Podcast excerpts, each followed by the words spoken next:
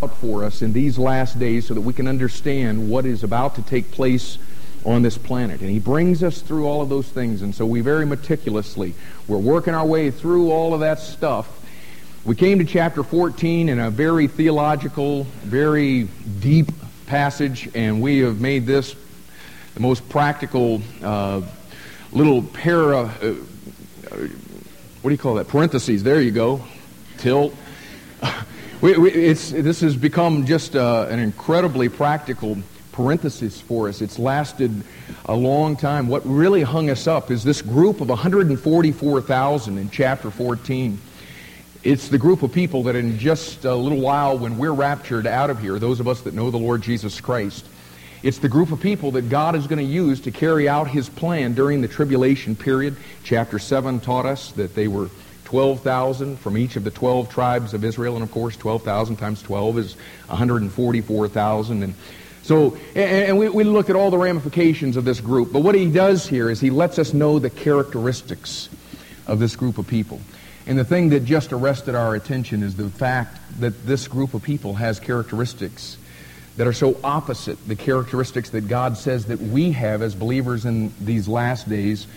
He calls us in Revelation chapter 13 Laodiceans, and that's a word that you're going to need to familiarize yourself with as we go through this message. what the word Laodicean is in reference to is those of us who are believers in these last days. We are living in what is called the Laodicean church period, the seventh and final church period before Jesus comes in the clouds for us and we enter into, or the world enters into at that point, a period of seven years of tribulation. And again, this group of 144,000 are going to be the ones that God is going to carry out his plan through in the tribulation period. But what hung us up is what it says in the middle of verse 4. These are they which follow the Lamb whithersoever he goeth. And it looks like just a, a brief little review there on your sheet, but this has taken us literally months and months and months to just talk about the very simple fact of what it means to follow the Lord Jesus Christ. And I, I, wish we had the time this morning to, to be able to step through all of that, but we don't. But after coming through all of that, there's something that David says in Psalm 63 that I feel like we all need to look at, we need to ponder, we need to consider. I'd like to ask you to turn there if you would. Psalm 63.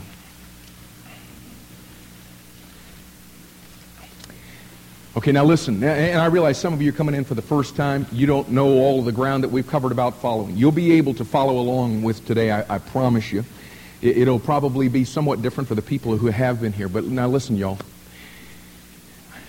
Week after week, we've been coming through all of that it means to follow Jesus Christ. We, we've, we've, we've talked and talked and talked about the prerequisites that he gave, denying yourself and, and taking up your cross. And we, we've talked about all of the ramifications of that. You can see on your sheet. We, we even talked about this Laodicean prescription for taking up your cross and being crucified with Christ that we may follow. And we've come through all of, all of those things. And now I want to ask you, can you honestly, can you honestly, from your heart, say the six words that David said at the beginning of verse 8 here in Psalm 63? Look at what he said.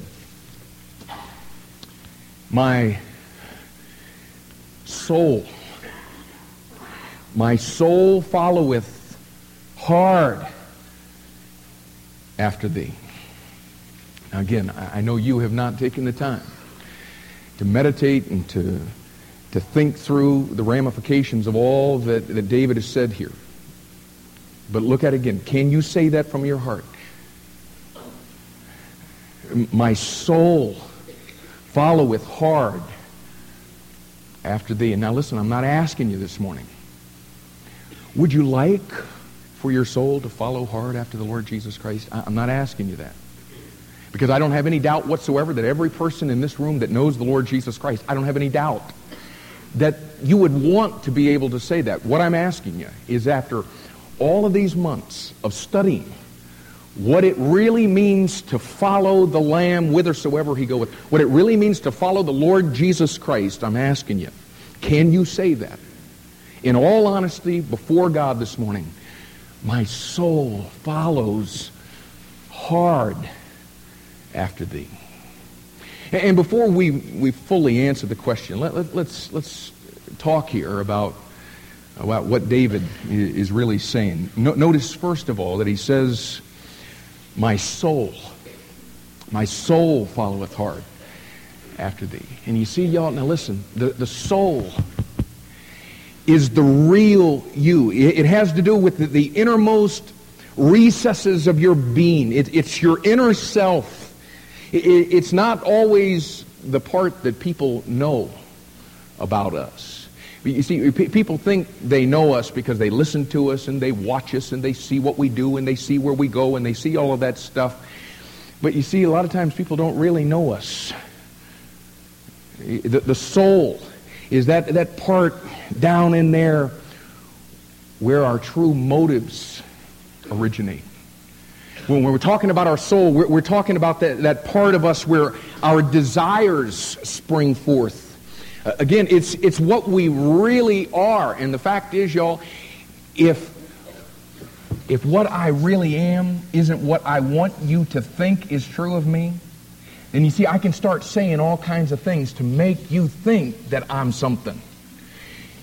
And if what I really am isn't what you what I want you to think that it is. And I can start doing all kinds of things to make you think that I'm, I'm something other than I really am when it has absolutely nothing whatsoever to do with what is going on in the real me. Down in my soul. He, says, My soul followeth hard after. Not, not my flesh. Not, not that part of me that wants to make sure you, you think that I'm following hard after the Lord my, my soul, and, and not my body, because you see, my, my body can be at all the right places all the right time, and because of my faithful attendance, and because my body is positioned everywhere that it's supposed to be, you think that I'm really following the Lord, when again, I may be there in body, and, and the fact is, some of you know what I'm talking about because you're here this morning, but the desire of your heart is not to be here. But you're here. Some of you are here and you don't even want to be here. And David says, my soul, not my body, not my flesh, and, and not my mouth, my, my soul. Again, because I can learn all the right stuff to say at all the right times to make it sound like I'm following hard after the Lord Jesus Christ, even when the real me howls down in, in the midst of my soul isn't saying anything of the kind. So, so let's make sure that we we understand in verse 8 when David says, My soul followeth hard after thee. That it isn't just being at all the right places. It isn't just saying all the right words. It isn't doing all the right things. Following. Now listen, y'all. Following. True following has to do with, with why we do what we do. And why we say what we say. And why we go where we go. Again, it's that, that motive thing. Following has to do with what's being generated and, and motivated deep down in my soul. And David says, My, my soul followeth hard. And, and watch this next thing. After thee, he says.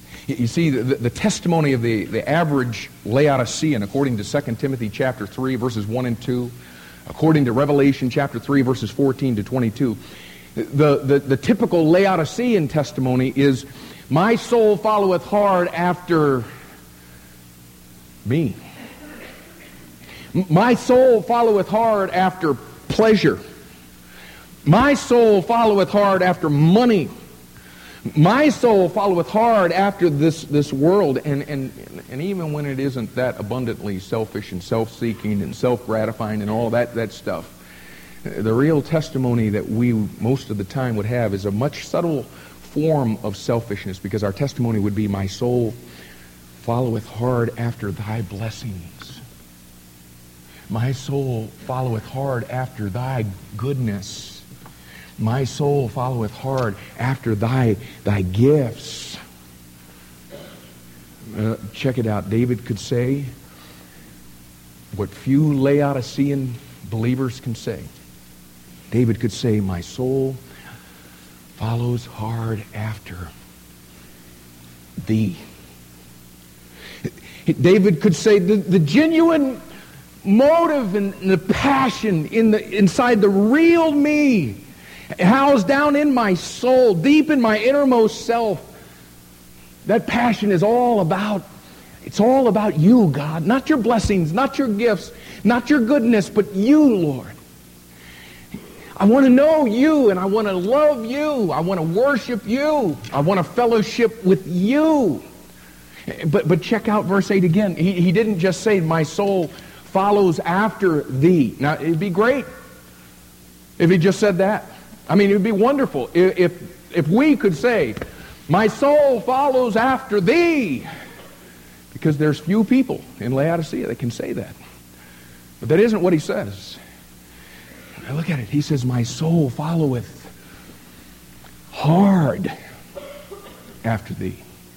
And, and something interesting about this, this word here that's translated followeth hard. The, the word is found 54 times in the Old Testament. Most of the time, 32 out of the 54 times that it's found, it's translated cleave it's the idea of being glued to or stuck to, joined to. David is saying here, my soul cleaves to you, God. My soul, it's like it's stuck to you. My soul is joined to you. Five out of the 54 times it's translated the way that it is here in verse 8. Follow hard. And what's interesting, if you look into the context of, of how this, this phrase shows up, this following hard. The, the four other times that you find the word, it's always found in the context of battle to talk about what we'd call today being in hot pursuit of the enemy. And that's the idea of what David is saying here of following hard. He's saying, God, my soul is in hot pursuit of you.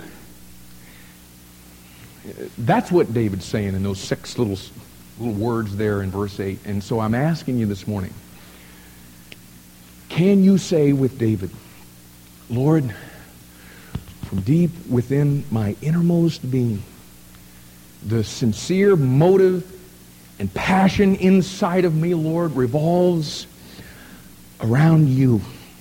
My very soul is in hot pursuit of you. I, feel like my soul, God, just cleaves to you. I feel like I'm joined to you. I feel like I'm stuck to you. Just like my soul is stuck to my body, that's the way my soul cleaves for you. I follow hard after you. Lord, I have within me a passion to love you and to know you and to worship you. You see, and I, I, I hope that you can, I'm trying to let you see what was in the heart of David because, y'all, it's real easy for us to get to the place to where we're doing all the stuff that we think comes under the big heading of following Jesus. When all the stuff we do has nothing to do with what's going on in the real us, in the inside of us, in the, the deep recesses of our being. You know, you, you, you get into this, this Christian life thing, you get saved, and man, it, it's, a, it's a glorious thing. And you desire to follow the Lord. And so, man, everywhere you look, there's stuff in your life that needs to be changed. But where we typically look, and this is right, but where we typically look is on all the external stuff. And what's wild is we thought that that was the tough part. You know? And so we get into this thing and we, we stop smoking, we stop cussing, we stop drinking, we stop carousing or whatever. You know, and you get your hair cut so it looks like a Christian and you wear Christian clothes and you learn to speak Christianese and you go to church every time that the doors are open. Around here, you can even get to where you're making disciples. You can even get to the place to where you're going on the missions trips. And you got all this stuff going on all around you. But it has nothing to do with what's going on in your soul. And you see, because we got all this stuff going on, we don't even know it. We don't even know. I mean, it's the real us, and, and we, you know, I, it's, it's, was, I was thinking of how to communicate this. I, I was afraid I was going to sound like I'm nuts. But you know that part that kind of converses with yourself inside? Y'all do think I'm nuts now, don't you? How many of you know what I'm talking about? You know, like when you're working in the yard, you know? You're carrying on this, this several hour conversation with somebody I mean, you don't move your lips so that the neighbors don't, you know, think you're crazier than you are. But you know what I'm talking about. You can get to the place to where, you know, people are telling you about these real cool spiritual things going on, and you think to yourself, let's see, how am I supposed to respond to where I sound spiritual? Because I can't, it's not just flowing out. And what, what, what do I need to do to, so where everybody at the church thinks I'm following hard after Jesus?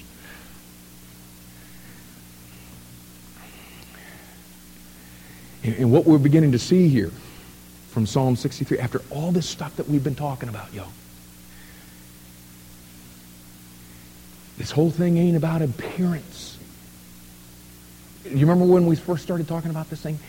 It's not this suppression of all the stuff I want to do. It's, it's, it's about something on the inside that's, that's being generated by a passion for God. That's what following the Lamb whithersoever he goeth is. It's, it's about what's going on in the inside of us. And, and listen, some of you, and, and I wish that I had a slicker way to come at this this morning. But some of you, bless your heart, you're, you're doing the absolute best that you can. You really are. You're doing your best to follow the Lamb whithersoever he goeth. But it's a lot of a lot of work. A lot of self-effort. It's not something that's flowing out of your soul.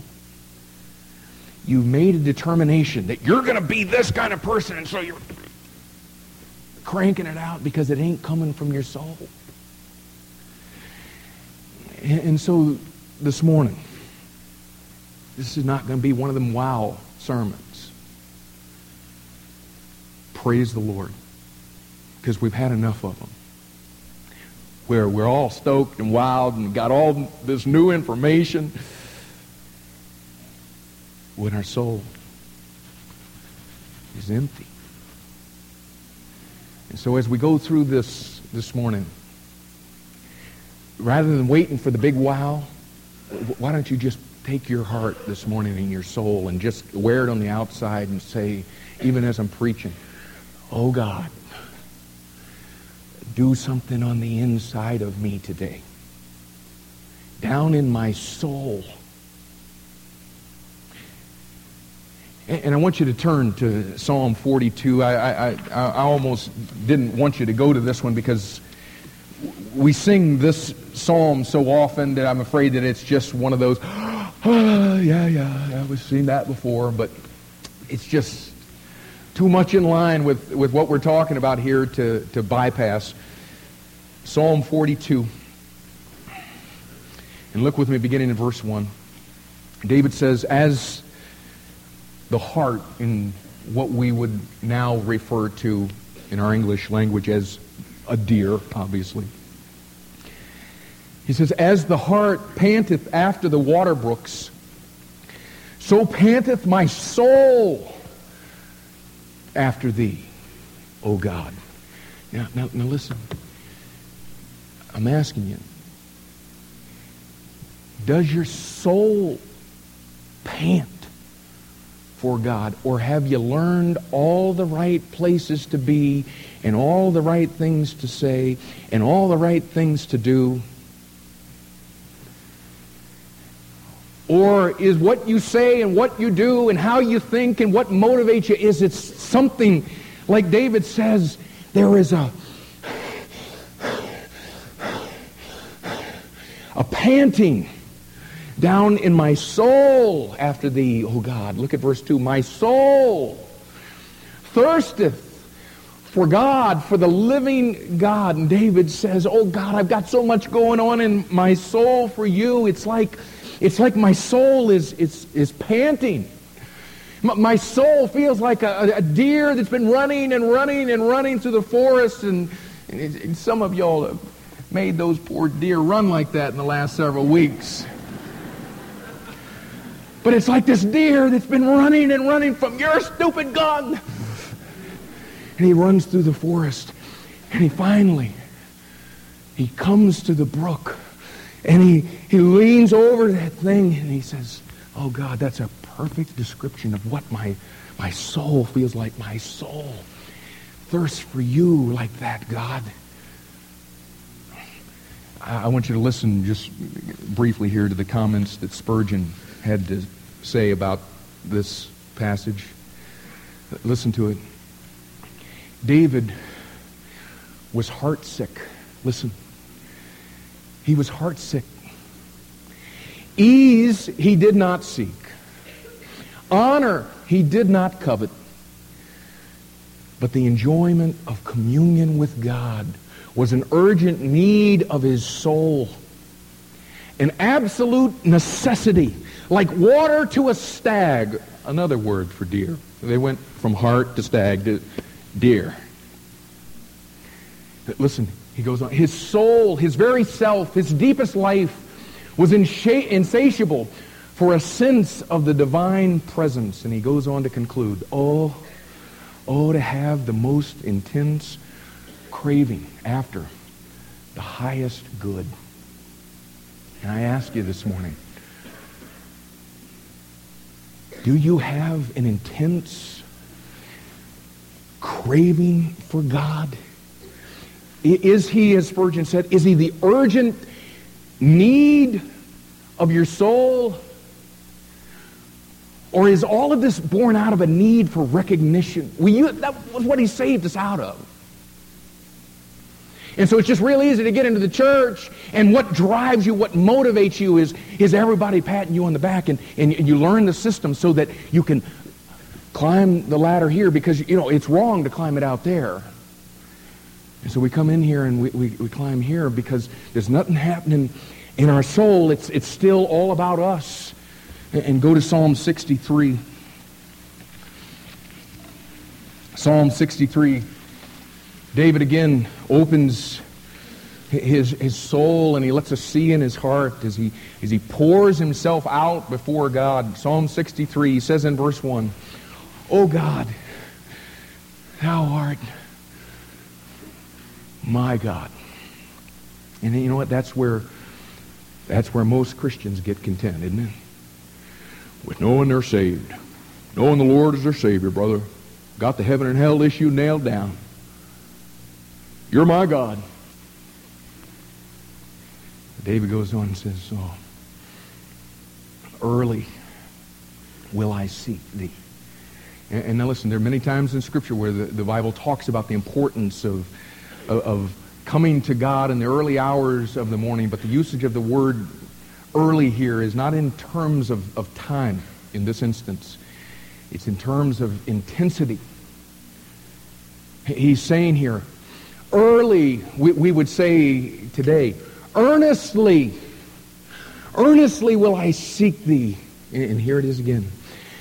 My soul thirsteth for thee. My flesh longeth for thee in a dry and thirsty land where no water is. And what David is saying is, oh God, I'm like a guy who's out in the middle of the desert where there's absolutely no water. And, and, and the way that that guy would physically long for and crave water. Oh God, that's exactly what's going on inside of me for you. My soul longs for and and craves you. Have you ever craved God? Have you ever experienced what he's talking about? And, and, you know, what, what concerns me is, is we've taken all this time to talk about following. Every week, man, following, following, following, following. And we're learning more and more stuff. And it's all, it's all wonderful. And I, and I, I, I know that we're all well-meaning. But what concerns me is that we may come through all of this and have it all down, and it never affected our soul. And I'm telling you, if this does not do something in our souls, we'll be back around this block next year and the next year and the next year. Because until it's coming out of here, y'all, it's the flesh. And it'll frustrate you. It'll burn you out. It'll make you end up doing stuff that you never dreamed that you would do. And would you turn to Psalm 143?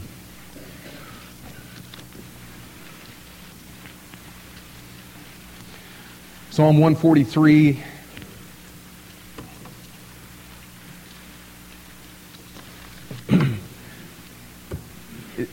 Does anybody need this today? You know, and I just, I gotta, I gotta just remind y'all of something. Most of the sermons that you hear Sunday morning, Sunday night around here, you know, we get into a book, and what what God does is he just begins to teach us about us, and, and we come in and we spill over on you. Uh, please don't don't hear all of this today that I'm I'm beating y'all up. You, you know, uh, I think what has been true every single week on this whole thing of following is I just come and I share with y'all the things that he's convicted me about. And and that's probably why this has been so convicting because this is where we live. And this is something that we, we struggle with. And man, it would be so wonderful if we could get to the place where we didn't have to come back to this ground.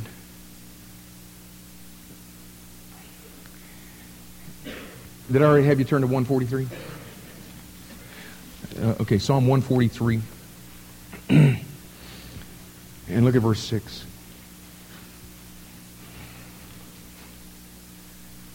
He says, I, I stretch forth my hands unto thee.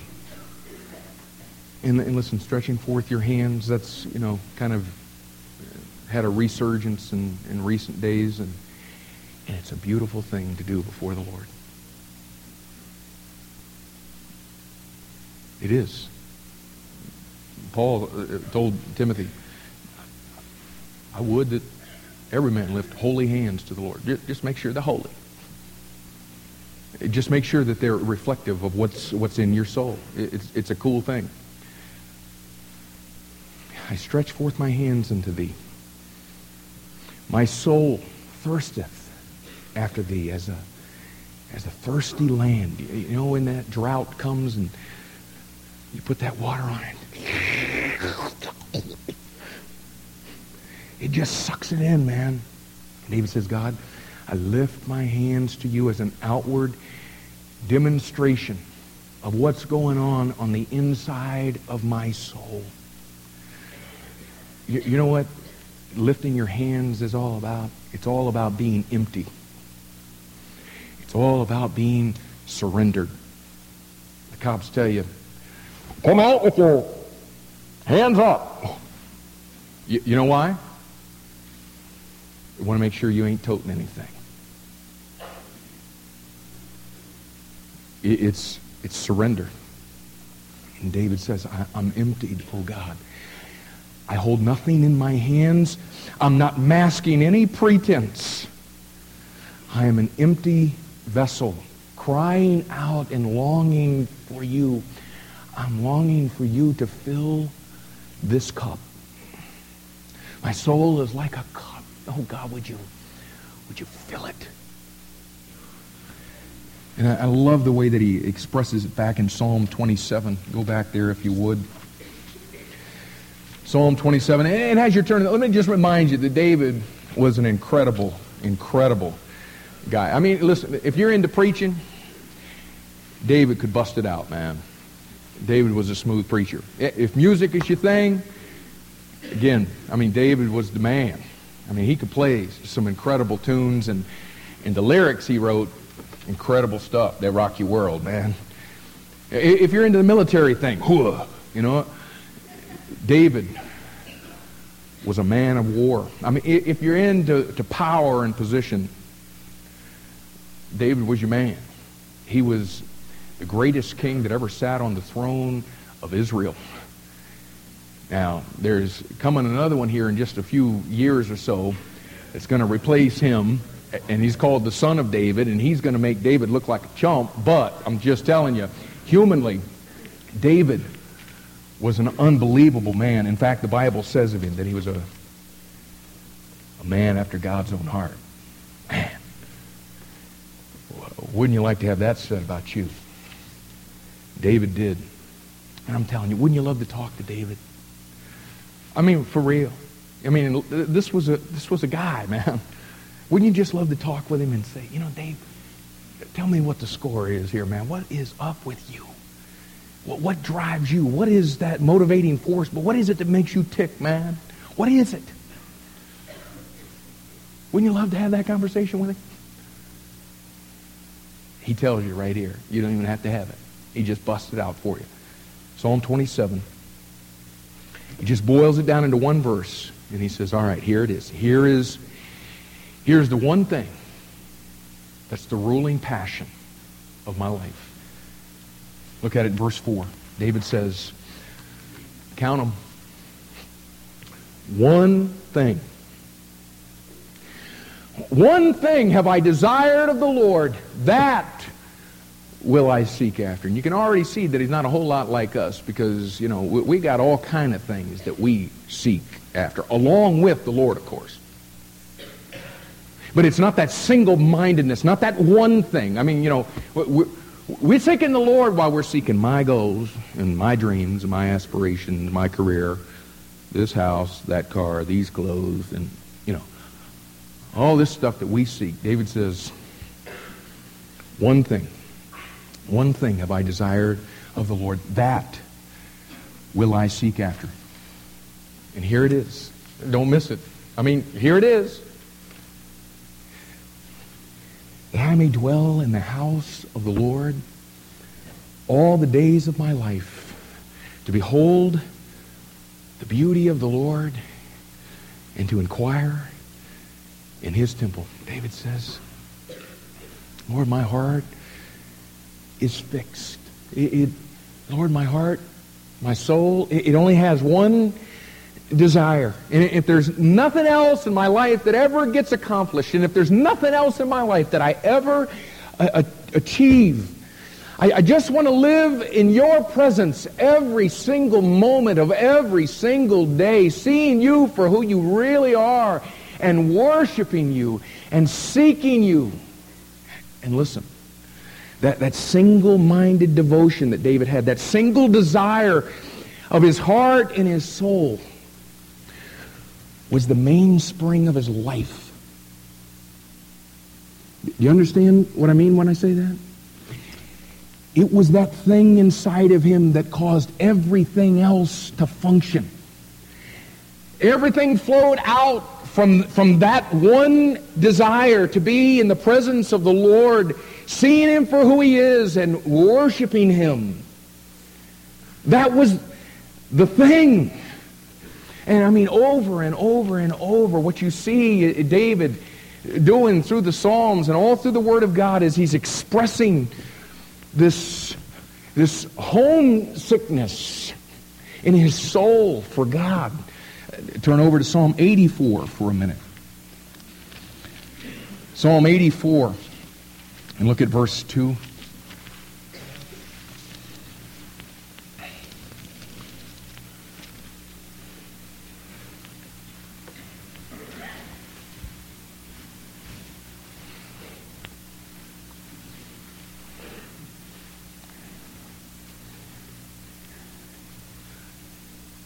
Let me just talk to you a second. Some of you probably thinking right now, I, we got the point. You know why we're gonna, you know why we're gonna keep going? Because what the Word of God says is we are changed by beholding this book, by beholding the Lord. I, I know we got the point, but what we need is to just keep gazing, just keep looking, just keep letting God take this book and apply it to us so we can walk out of here and be changed. So God can do something in our in our souls. So listen, don't get don't get tired on me, okay? Behold the Lord through his book. Psalm 84, verse 2. My soul longeth. He can't get over this, can he? What he keeps trying to let you know is that this was not just form. It wasn't just religion. It wasn't just habit. It wasn't self-seeking, self-serving. Something was happening on the inside of this man's soul. He says, My soul longeth, yea, even, check this word out, fainteth for the courts of the Lord. That, that word fainteth, most of the time you see this word, it's translated consume. Sometimes it's translated end or, or ended. Other times it's translated finish. Sometimes spend sometimes destroy. Okay, now, now let, me show you. Listen to what David says. He says, My soul longs for you, Lord. You know, it, it feels like it's going to pass out. It feels like it's going to faint. My soul is consumed. It's, it's to the end, Lord. It, it's, it's finished. It's spent. My insides are destroyed. He says, My soul fainteth. And look at the rest of the verse. My heart, uh, that's your emotions, and my flesh, that's the physical part of your being, crieth out for the living God. You know what David's saying? With, with all my emotions, Lord, and, and with my entire being, I cry out for you, for the living God. We were just there, but let me take you back to Psalm 27 and show you something else that David says in this, this psalm. Psalm 27.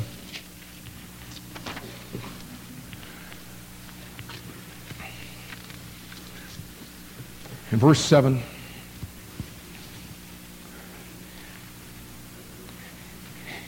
he says, Hear, O Lord, when I cry with my voice. And, and again, with, with, with David, his voice was reflective of his soul. What he would speak was coming from his soul. It wasn't that he had learned all the right words to say, like me, like us. His voice mirrored his, his soul. He said, I'm not just saying the words of a prayer. There is a passion in me. I need mercy. Look at what he says. Have mercy also upon me and, and answer me. When thou saidst, Seek ye my face, my heart said unto thee, Thy face, Lord, will I seek. Lord, I just took you at your word. You said you wanted me to seek you. And Lord, that's all you needed to say. Man, I, I do. And the more I seek you, the more my soul longs for you. Oh God, mercifully answer the cry of my soul for you. You see what I'm talking about? I mean, David loved God, followed God passionately. He longed for God. He experienced intimacy with God. His testimony was his soul followed hard after God. And I want you to check out the testimony of a few others. We won't take the time that we, we did with David. We'll do most of these quickly, but let's talk next about the testimony of Mary. Turn to Luke chapter 10.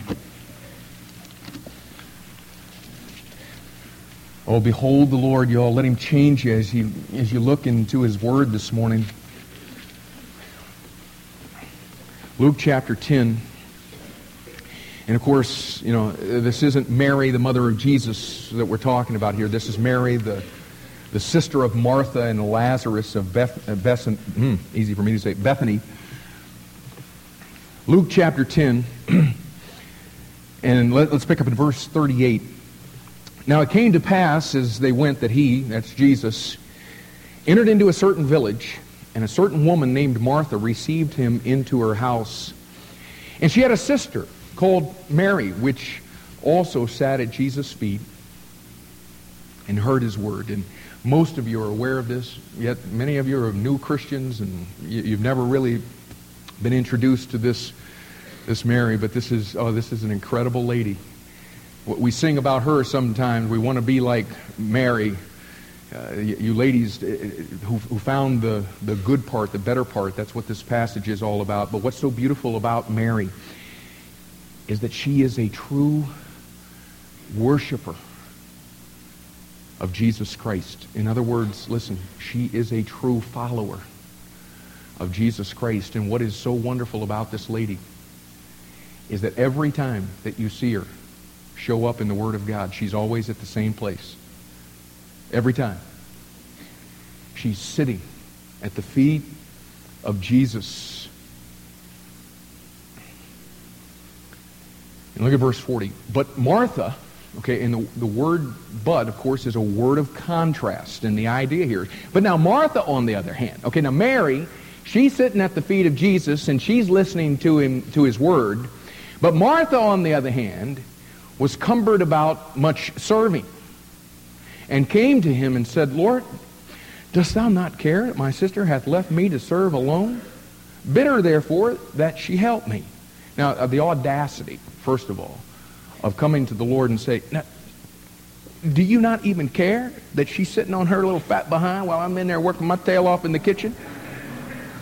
You, I mean, you don't even care about that? Why don't you just tell her to get up and get in here and give me a hand? I'll come out there and hang with y'all when I'm done. But hey, somebody's got to do this stuff. Jesus answered, verse 41, and said unto her, Martha, Martha, Thou art careful. Okay, uh, we would say you're, you're full of care. You're anxious. You're, you're, you're hypered out. And, and troubled about many things. Okay, now, now listen. Martha. Listen, don't miss this because there's lots of Marthas here.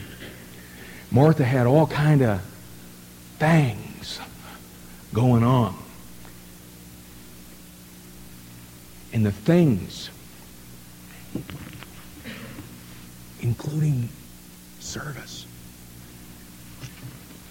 were smothering her. Ooh, well, not Pastor Mark said it's not. It's okay we don't serve. Not the issue. I'm just telling you. The thing that cumbered her, that troubled her, that made her hypered out was everything she felt like she needed to do for God. You, are troubled about many things, Mary. And you see, those many things were keeping her from the one thing. And coincidentally enough, it's the, the one thing that David was just talking about there in Psalm 27, verse 4. Look at what Jesus tells her in verse 42. Now, now he, he just told her at the end of verse 41, You're careful and troubled about many things, but one thing is needful. Again, listen. This is the mainspring. That's what he's saying. You get this one down, and everything else is set in motion. Everything else flows out of this. Flows out of what? sitting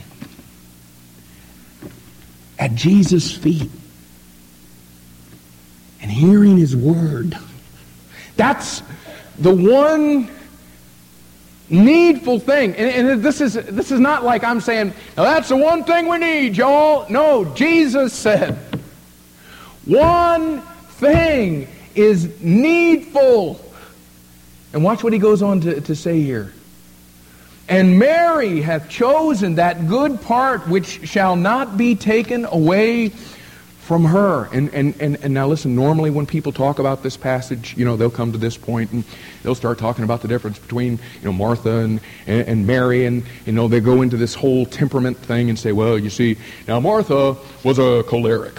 And, uh, you know, as a choleric, she's an activist and she takes the bull, you know, by the horns kind of a lady. She's always busy. She works with her hands and that's way she finds her identity. That's, that's the choleric person. While Mary, on the other hand, well, she is melancholic. You know, see, she's, she's quiet and she's introspective and meditative and sensitive and, and all that. And everybody passes this whole thing off like here is Martha, and she's this kind of person, and so she's doing what she does. And well, Martha on the other, or Mary on the other hand, she's this kind of person, and, and so Mary does. Her, how many of you have ever heard people teach this this way? All right. The only problem is that ain't what the passage says. Jesus tells us in verse 42 what the difference is in these two ladies. And listen, the difference was not a matter of natural bent. Jesus says in verse 42 Mary hath, what's the next word? Mary hath chosen that good part. You know what the difference in these two ladies was? There came a point in Mary's life when she made a willful, purposeful, choice. And Martha hadn't yet made the right choice yet. And, and I, I, call that to your attention because there are many ladies, and there are many men, in fact, who, excuse their lack of meditative worship, the, the one thing because, well, you see, I'm just more the busy, busy type, and I, you know, I'm just that get the things done kind of person. You know, I, am a whole lot like Martha as opposed to Mary. Yeah, I'm, I'm, I'm, I'm just a Martha. No, you're not. You're a Martha because you've chosen to be a Martha. And, and I'm not, I'm not dogging you. I'm just telling you what the Bible says. Mary chose the good part, and you ain't made that choice yet. And what you need to do, Martha, is you need to make the choice to do the one thing. He says Mary chose the good part. She made the best choice. You know why she made the best choice? Because you can serve without worshiping. Right? You cannot worship without serving because it's the mainstream, mainspring. You get the main spring in there. The mainspring is worship. It's all about what's going on in your soul to God. You get that thing going, and everything else flows out of that choice that you make. L- listen, anybody that ever comes and sits at the feet of Jesus has made a choice to be there. Nobody ever just stumbled. Oh, well, would you look at that? You don't just stumble to the feet of Jesus. And you see, we, we all excuse ourselves because we're Marthas. Yeah, I just, you know, I, I'm just a whole lot better server than I am a worshiper. You need to back up then and make the right choice. The choice that Jesus said is the one, the one needful thing.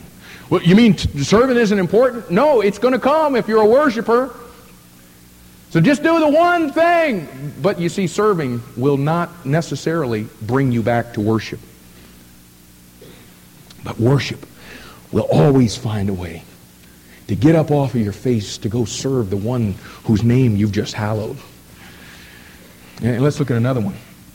The testimony of Job. Turn back to Job 23.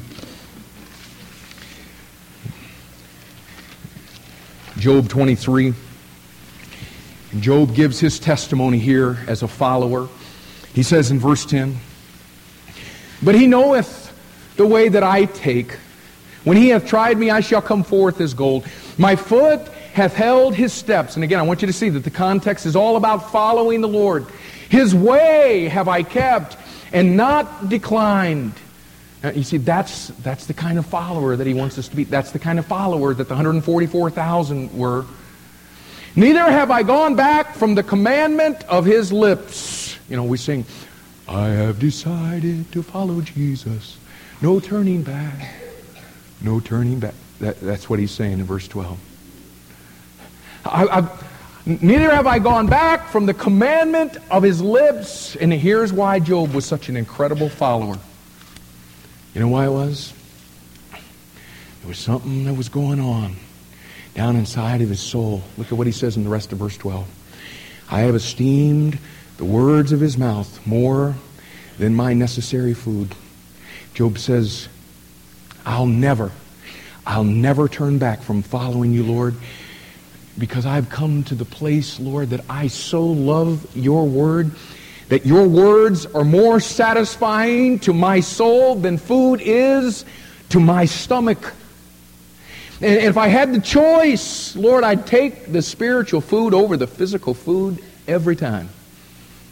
His appetite for God was greater than his appetite for food. And Jeremiah knew exactly what Job was talking about. We, don't have time to turn there. Just listen. Jeremiah said in Jeremiah 15, 6, Thy words were found, and I did eat them. And he ate them, again, because of his appetite for God. And listen to what he says. And thy word was unto me the joy and rejoicing of my heart. You know how when you're really hungry and, and somebody's prepared your favorite food, and they put that before you, and you, you start eating it, and you're like, oh, oh, oh, oh, baby, oh, this is so good. You know what I'm talking about? David says, oh, or Jeremiah, that's, that's the way that your word is to me. It's the joy and rejoicing of my heart. I, I take in your word, and it just makes me go, oh, oh, oh, this is, this is, this is too good. In Isaiah 26, you, you catch Isaiah's passion to know intimacy with the Lord. He says in Isaiah 26 and verse 8, you, can, uh you can turn there, Isaiah 26.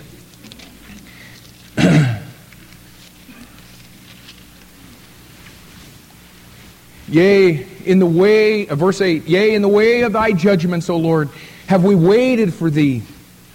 The desire of our soul Listen to it. The desire of our soul is to thy name and remembrance of thee.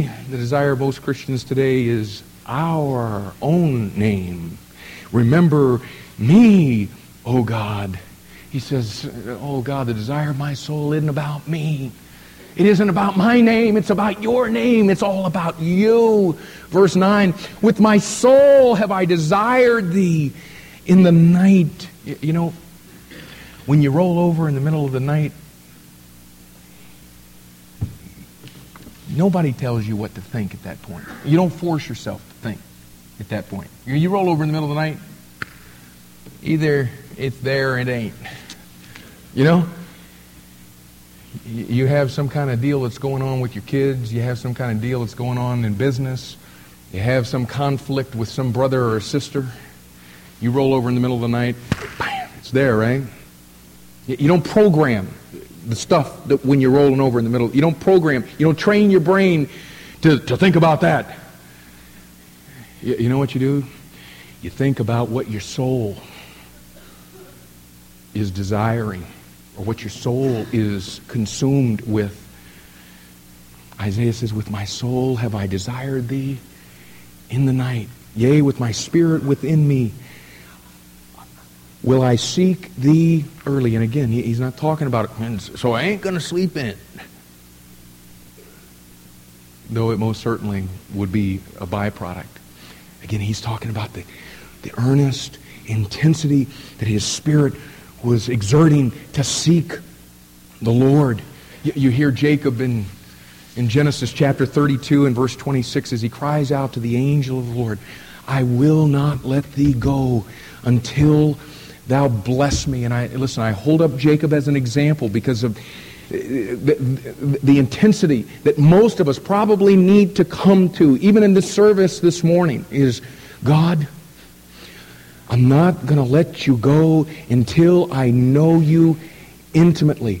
I'm sick of learning all this information about you. I, I want to know you intimately, Lord, and I won't let you go.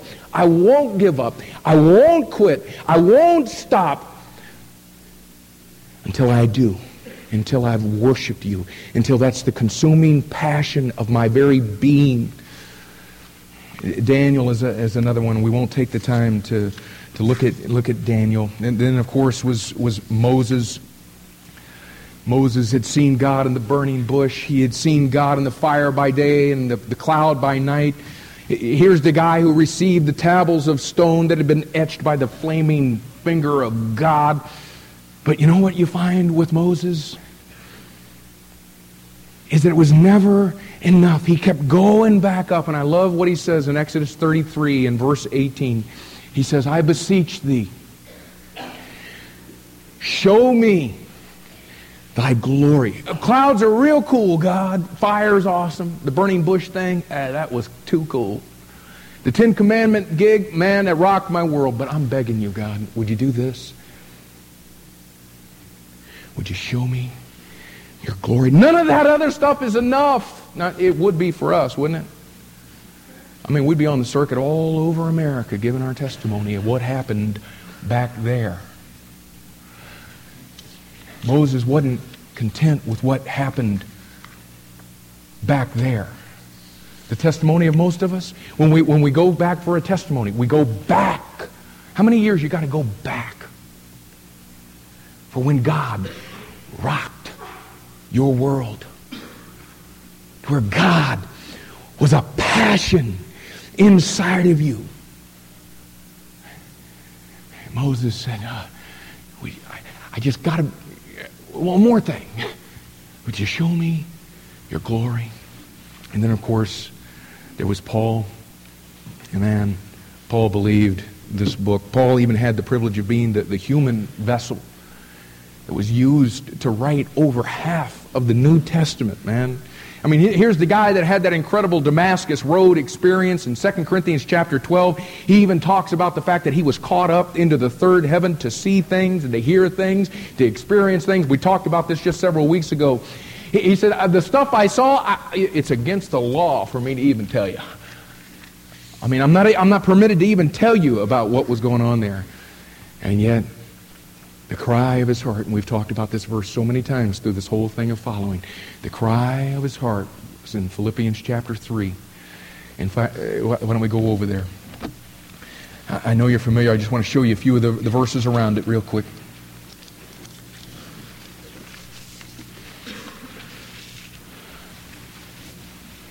Philippians chapter 3 and verse 10. Listen. Listen to the cry of his heart, the cry of his soul, y'all. Verse 10.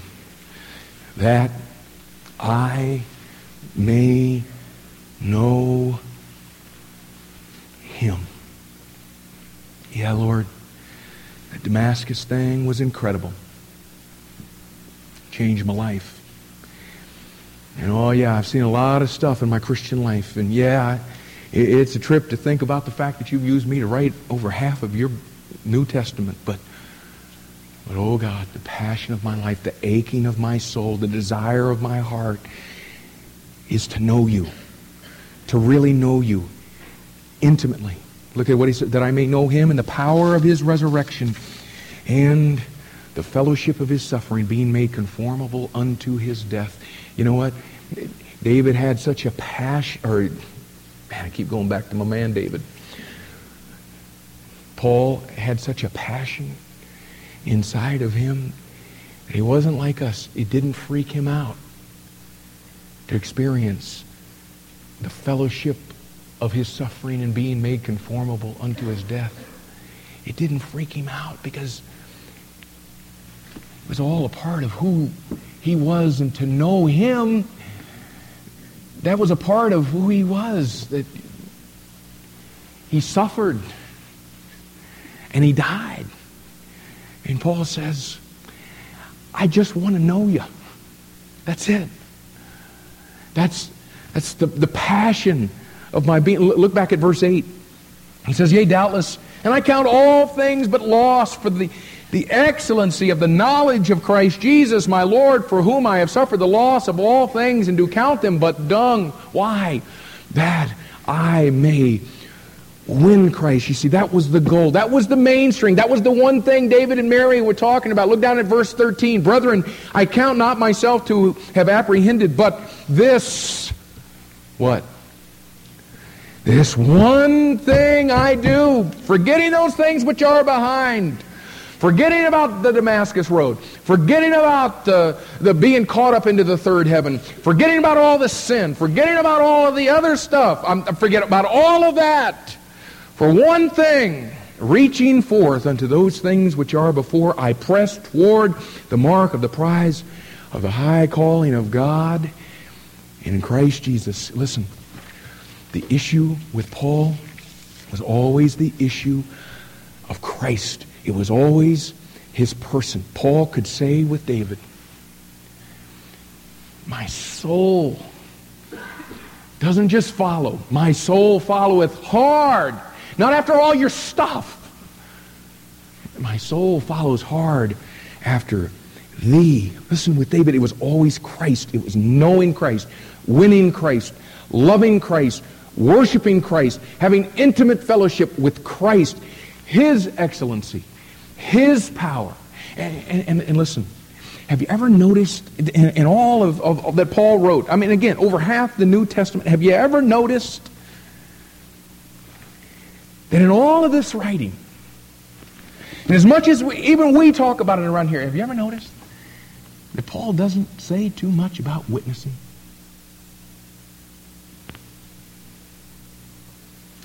Think about it.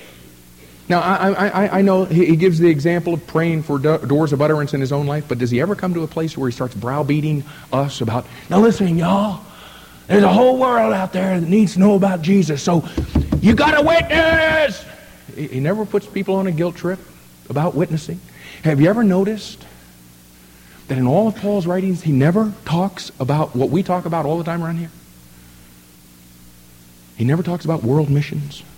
Uh, uh, again, I, I mean, Paul, by the example of his life, went to the world. But have you ever thought about it? He never motivates us by throwing out statistics. He, he, never talks about, you know, people going to hell unless we go. He, he, he never even presses the issue.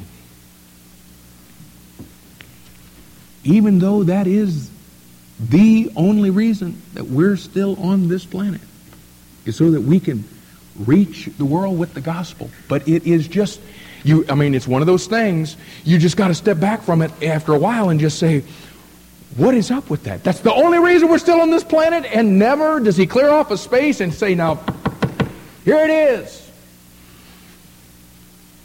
You know what Paul does all the way through his writings?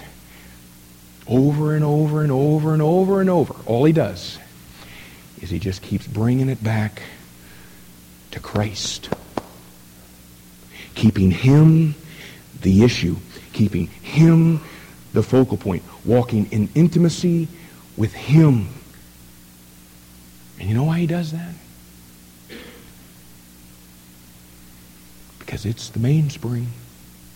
And you get the mainspring set in there and everything flows out of that. Our problem in Laodicea is we're satisfied with all these other things, and so we try to generate excitement about world missions, and we try to generate excitement about witnessing. We try to do all this stuff when the issue, the thing that causes people to, to do all of those things, comes out of that relationship with Him that's driven from your soul You see, David understood. I, I, it's taken me all these years to, to finally get to where, duh. He understood what Jesus was talking about in John 15. He, he says it's like this, y'all. You're the branches. And as a branch, you can't bear fruit unless you're connected to the vine. I'm the vine. You're the branches. And what God wants is he wants you to bear fruit. But you don't bear fruit because you get yourself as a branch over there and go, let's have a, a bearing fruit meeting. Okay, all you branches over here, let's, let's bear us some fruit.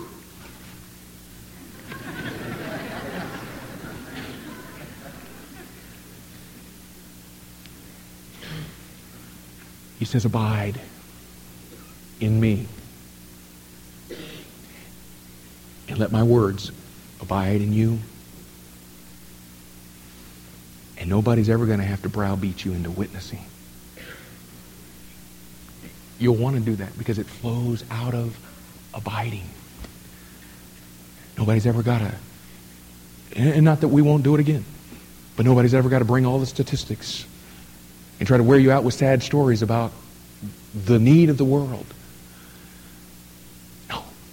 When you're abiding in Him, the person of Christ, when, as David said in Psalm 63 8, when your soul follows hard after him. Nobody needs to pump you up to go to the world, to tell you to go to the world. Nobody needs to pump you up to tell you to walk through the open doors that God opens in this fellowship. Nobody has to work to get you to give money so that people can go. You're looking for opportunities because it flows out of the one thing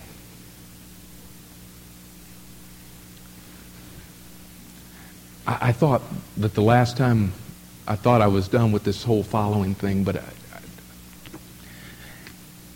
I, I couldn't quit without us coming back to we can do all the things that give the appearance that we're followers. And it be flesh and fall flat because it's not something that comes from the soul. You say, well, how do we do this? How do we get to the place to where that's what our soul is, is doing? And I, I, you know what? We don't have the time to go through the examples of some other people. The reason I put some of those men down at the bottom of your sheet, if we had the time this morning, I wanted to go through that because sometimes we, look at all this and we do the David and the Paul and the Jeremiah and the Isaiah thing, and, and everybody thinks, yeah, that's because that was David and Paul and Jeremiah and Isaiah. You know, this is us and this is, you know, real life. Like they weren't made of the same stuff that we are. That they didn't experience the same salvation that we, and we got the Holy Spirit living inside of us. You know, we, we forget that. And so I wanted to give you some examples. Maybe sometime within the next several weeks we, we can, but let, let me just talk to you just real quick about the last one because I think it has everything to do with, with where we are at the conclusion of our message this morning. This Dr. Graham Scroggie is uh, a great expositor of the Word, and he, he was at a, a, Keswick convention that's uh, a thing over in, in England and, and, that part of the world where, where people go and, and really just, you know, seek to have God work in their hearts and their lives and all this kind of thing. And, and at one of the meetings, he, he, he gave a, a testimony and he talked about the fact that he had gone, he was getting sick and sicker and sicker, and he went to the doctor, and the doctor said, Listen, if you're going to get out of this thing, what you're going to have to do is you're going to have to give up preaching. You cannot put yourself through the exertion the way that you go through all of that, that whole deal. The only way that you can do that is, is to just knock that off. And so he, he was in this dilemma about did he continue on or did he stop? And he's in this whole soul searching thing. And he, he contacted one of his, his friends, a man by the name of Grat, Grattan Guinness a guy in, in, Ireland, and he writes him a letter, and he says, you know, what, what, do I, what do I do? Here's, here's the dilemma. And, and Guinness writes back, and he, says to him, Have you ever surrendered to Jesus Christ? And I'm just telling you, I mean, this guy just about walked on water when it came to this book. I mean, it was uh, the, the very thought of even asking this guy, have you surrendered to Jesus Christ? Scroggie writes back and he says, I have in a general sort of way. And Guinness wrote back to him and says, do it in a deliberate, specific manner. And he did. And, you know, fairy tale ending, blah, blah, blah. I, am going through that little story to let you know. I think the problem that a lot of us have is we've surrendered in a general sort of way, but never in a deliberate, specific manner. What's, what's the name of the guy just before Scroggie? Archibald Brown. Archibald Brown was a contemporary of, of Spurgeon. He, he's downstairs in his home. God's wearing him out about his life. A godly man, but God is just revealing things to him, and he's, he's emotional. He, he's crying, and he, he walks up the stairs, and he is so distraught that through his tears and all that he's going through, he, he falls and he falls down to the bottom of the stairs. And he looks up and he says, Lord, anything. And he said, at that moment, it was just so clear. I felt like what the Lord was saying to me is no. What I'm wanting you to say is, Lord, everything. And I think that many people around here, we, have said, Lord, anything. But I don't know if we've deliberately, specifically said, Lord, everything. Let's bow our heads.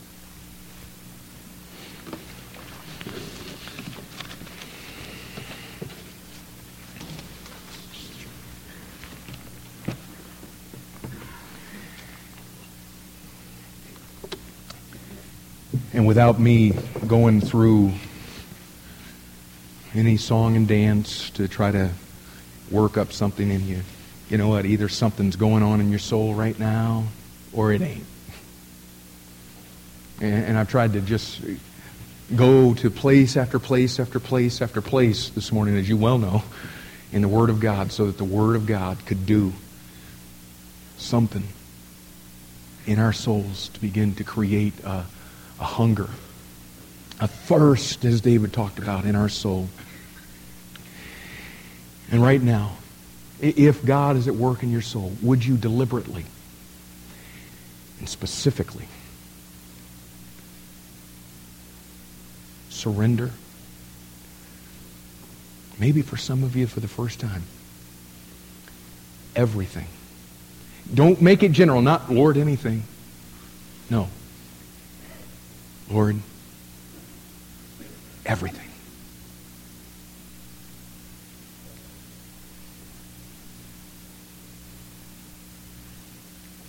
And with our heads still bowed, and you folks that are that God is doing something in your soul, would you just keep talking to Him? But you folks that are here this morning that have never received Jesus Christ as your Savior, oh, I'm just telling you, there is a vacuum inside of the soul of every person who does not know Jesus Christ as their Savior. And all over the world today, and this evening, people will do their dead level best to fill that hole, to fill that vacuum. That hole is God shaped.